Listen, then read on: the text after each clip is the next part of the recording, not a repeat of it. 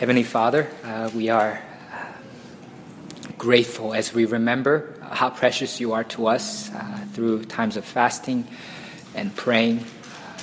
We remember that we live not by bread alone, but by, but by every word that proceeds from your mouth.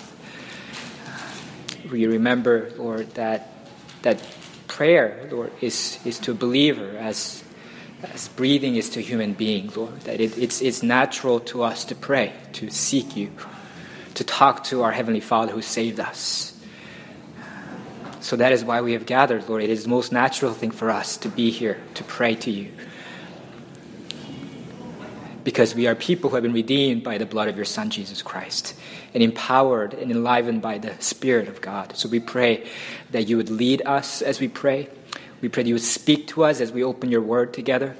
We pray that you would help us to encourage one another and build us up as a church, Lord, during this time.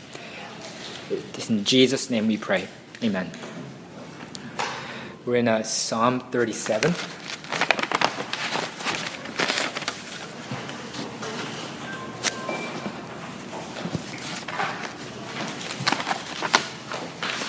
Psalm 37. It's a slightly longer psalm but uh, I will summarize appropriately so that it preached about the same length.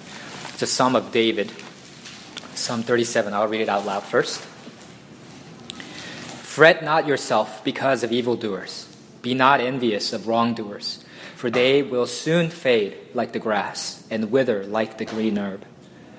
Trust in the Lord and do good. Dwell in the land and befriend faithfulness. Delight yourself in the Lord, and he will give you the desires of your heart.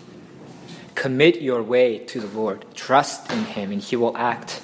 He will bring forth your righteousness as the light, and your justice as the noonday. Be still before the Lord and wait patiently for him. Fret not yourself over the one who prospers in his way, over the man who carries out evil devices. Refrain from anger and forsake wrath. Fret not yourself, it tends only to evil. For the evildoers shall be cut off, but those who wait for the Lord shall inherit the land. In just a little while, the wicked will be no more.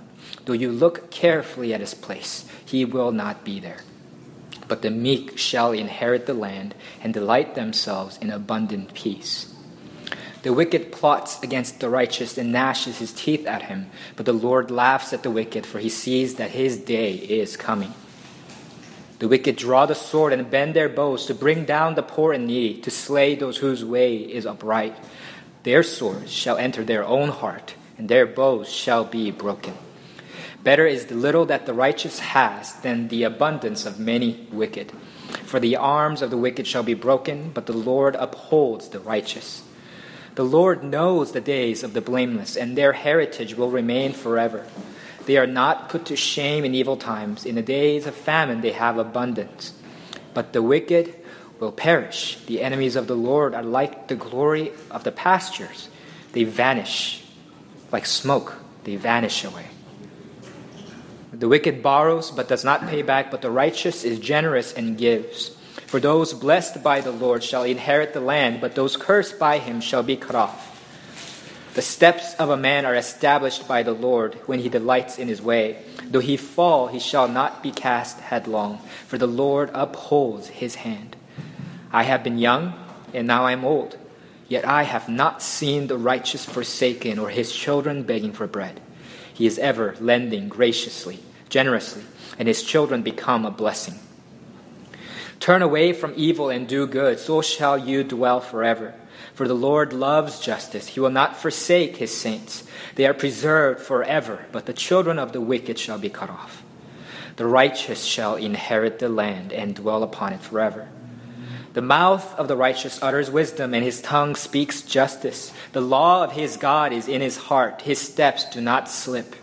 The wicked watches for the righteous and seeks to put him to death the Lord will not abandon him to his power or let him be condemned when he is brought to trial.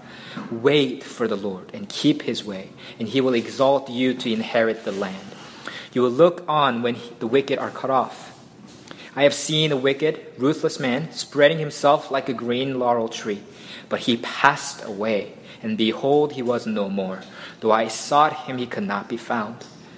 Mark the blameless, and behold the upright, for there is a future for the man of peace. But transgressors shall be altogether destroyed, the future of the wicked shall be cut off. The salvation of the righteous is from the Lord. He is their stronghold in a time of trouble. The Lord helps them and delivers them. He delivers them from the wicked and saves them because they take refuge in Him. Amen. Some of the most pragmatically minded people ask questions like, you know, why should I live a moral life, right? Why, what benefit is there to having righteousness? And and because it seems if you look around the world, sometimes it's the people that are not scrupulous just you know trample on and, and run over people who are more scrupulous, right? People who are honest get cheated by people who are dishonest. Right? People who are selfless get taken advantage of by people who are selfish, right? So when you see all of that, then you ask, like, what benefit is there to be righteous? What good is obeying God in this life? right? Uh, and Psalm 37 offers a very satisfying and practical answer to that question. Uh, and namely, it teaches us that we can delight in the Lord and depend on Him because His retribution and recompense will come in due time. So His retribution and recompense will come in due time. So we'll talk first about the retribution for the wicked, and then we'll talk about recompense for the righteous, and then talk about what it means to delight in the Lord and depend on Him. So First, it talks about the retribution for the wicked. Verse 1, it begins Fret not yourself because of evildoers. Be not envious of wrongdoers. Right? It's a natural temptation, I think, if we're honest, we'll acknowledge to you know, be uh, envious of the success of evil people, especially if in pursuing righteousness we, in, we experience persecution and suffering.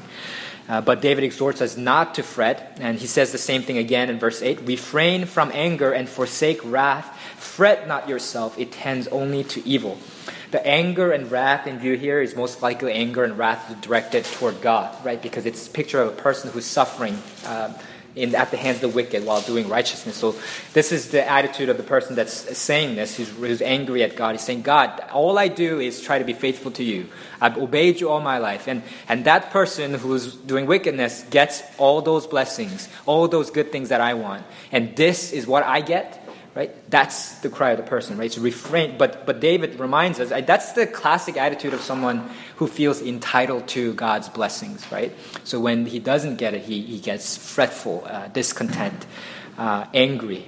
Uh, and, uh, and, and to that person, David reminds him, fret not yourself, it tends only to evil. Fretting will exacerbate the discontent. It will disincline us to trust and obey God. It tends only to evil. And then David gives us the reason why we can we not fret when wicked seem to be doing well. Uh, it's because he says in verse 2 For they will soon fade like the grass and wither like the green herb. So David employs uh, several metaphors in this psalm that's similar to this. He says another in verse 20 The enemies of the Lord are like the glory of the pastures, the greenery. They vanish, like smoke, they vanish away. Again, in verse 35 and 36, I've seen a wicked, ruthless man spreading himself like a green laurel tree. But he passed away, and behold, he was no more. Though I sought him, he could not be found. So, in all of these cases, David compares the wicked to greenery, basically shrubs or tree that's growing with shallow roots uh, because it's not planted by a stream of water. And this metaphor is much harder for us to appreciate because for us, I mean, there's plenty of rain and plenty of water and there's green trees everywhere, and we, it's rarely we see dying grass on the fields, right? But in this, in the ancient Near Eastern context, in David's climate where he is, right, it, you see dry shrubbery all the time. You, sh- you see dead grass, you see dead plants all the time because it's it's not as uh, it's except for that short rainy season, most of the land is arid. And, be- and, because of that, this is very uh, helpful metaphor when you remember that context. It's that the wicked are like the grass that flourishes for a day but then vanishes, just gone the next day. It's faded away. They, the wicked, their success, their prosperity, their glory, their success are all fleeting, is what David's saying. And, and though it seems that at times they prosper at the expense of the righteous, it says that their wrongdoing will turn back on them and bite them. It says that's the boomerang principle, right? Verse 14 it says, The wicked draw the sword and bend their bows to bring down the poor and needy, to slay those whose way is upright. But their sword shall enter their own heart, and their bow shall be broken. This is the retribution of the Lord. It says, verse 13, the Lord laughs at the wicked, for he sees that his day is coming. Because retribution for the wicked is surely coming, we can hope in the Lord. We can trust and delight in him and depend on him. But for the righteous, the converse is true, right? So the wicked, the retribution is coming. But for the righteous, recompense is coming, rewards for, for their perseverance, for their good deeds. Uh, and he describes this in verse 6 He will bring forth your righteousness as the light, and your justice as the noonday, right? So if the wicked are like the grass that flourishes for a moment and then perishes permanently, the righteous are like the light that's perhaps for a moment clouded you know, just blocked by the clouds, but inevitably that light shines through. Or like the night, the, the light that is temporarily suspended because of the night, but the, like the noonday, like the dawn, it surely comes. So the righteousness and the reward, the recompense of the righteous will surely come. It will shine forth. That's what he's saying here. And in, in another metaphor in verse 24, he conveys a similar point. He says, Though he fall, he shall not be cast headlong, for the Lord upholds his hand. It's a very insightful verse because the righteous, like the rest of humanity, like the wicked, we will fall, we will stumble. But he says we won't be cast headlong, we won't fall head first in a permanently irrecoverable way. You know, we will always be able to, even though we stumble, get back up and walk again on this life's path. That's what David's promising here. And uh, and then David comforts us with the truth of, uh, once again, of this recompense to the righteous in verse 18. He says, The Lord knows the days of the blameless, and their heritage will remain forever. Uh, this is the Lord knows our days. This means Lord knows everything that happens in our days. The Lord knows what's going on and how we're doing in our days. He knows all the struggles that beset us in the day. He knows all the joys, the pleasures that regale us in the day. He knows, you know, all the loneliness and sadness of our days, the anxieties and fears, the depression of our days, right? He knows our days. And that's such a comforting thought. He knows the days that we experience every day. He knows our days. He knows the days of the blameless. And so, because of that, the recompense for the righteous and retribution for the wicked, we can hope in God. And what we do, the righteous do, is twofold it's first, delight and dependence. And uh, it says in verse 4 and verse 23 uh, the righteous are described as those who delight in the Lord. So being a Christian then is not just about obeying God or doing our duty, right? But it's about delighting in Him, appreciating Him, and loving Him. Uh, because it's not just about becoming a subject in the kingdom of God, but also uh, sons and daughters of the family of God, right? So we delight in his ways. And then verse 4 promises then if you delight in him, delight yourself in the Lord, and he will give you the desires of your heart. That's a really, really staggering promise, right? He will give you the desires of your heart right? And, and this doesn't mean that God will grant us our every whim, right? But it does mean that for those who delight in the Lord, those whose desires are aligned with the desires of the Lord. So people who think God's thoughts after Him, people who desire things of God after Him, those people, their desires of their hearts, their, God will grant them, God will give them, and that's a promise. So then if we delight ourselves in the Lord, then we can be assured that all our desires will be granted. Um, and then that's not just delight, but we're also called to depend on the Lord. So if you look at the, the kind of series of verbs and commands that are in passage in this psalm, they're all very similar. They, they exhort similar things. So verse 3 and verse 5, they both say, trust in the Lord. Verse 5, it says, commit your way to the Lord. Verse 7, it says, be still before the Lord. Verses 9 and 34, it says, wait for the Lord, right? They're all words that convey dependence, waiting, being still, committing to Him. And, uh, and it's really all, the, the word uh, uh, that describes someone who is meek. Uh, and verse 11 talks about that. It says, The meek shall inherit the land. Uh, the word meek can also be translated humble. It's the same word that is used to describe Moses in Numbers 12:3 when it says that Moses was very meek. And that's the, that's, that's the passage where you know, Miriam and Aaron rebel against Moses, they oppose Moses, and they say, well, did God only speak to Moses, through Moses? He also speak, spoke through us. And they try to presume uh, Moses' position of leadership. And when those people are rebelling against him, Moses refuses uh, he, to defend himself, to advocate for himself, but he instead turns to God and lets Him defend him and be his advocate. And so, and, and that's what meekness is, is to entrust oneself to God so completely that you don't defend yourself, but you let God defend you, right, when you are assaulted. And, and that meekness is what characterizes what, what, what's exhorted uh, in this Psalms. Commit your way to the Lord, trust in Him, and He will act. And it says, Those who are meek will inherit the land. And that's quoted later in Matthew 5 5 by Jesus when he says, The blessed are the meek, for they shall inherit the earth. Right? And inheriting the earth, right? Inheriting the land, it's all an illusion back to the time when Israel inherited the promised land. Right? And so it's saying that it's those who are meek, who entrust themselves to the Lord, who inherit the land. And we know from Hebrews teaching in chapter 11, 8 to 16, that the promised land of Canaan was, was ultimately pointing to heaven, our promised land, ultimate promised land.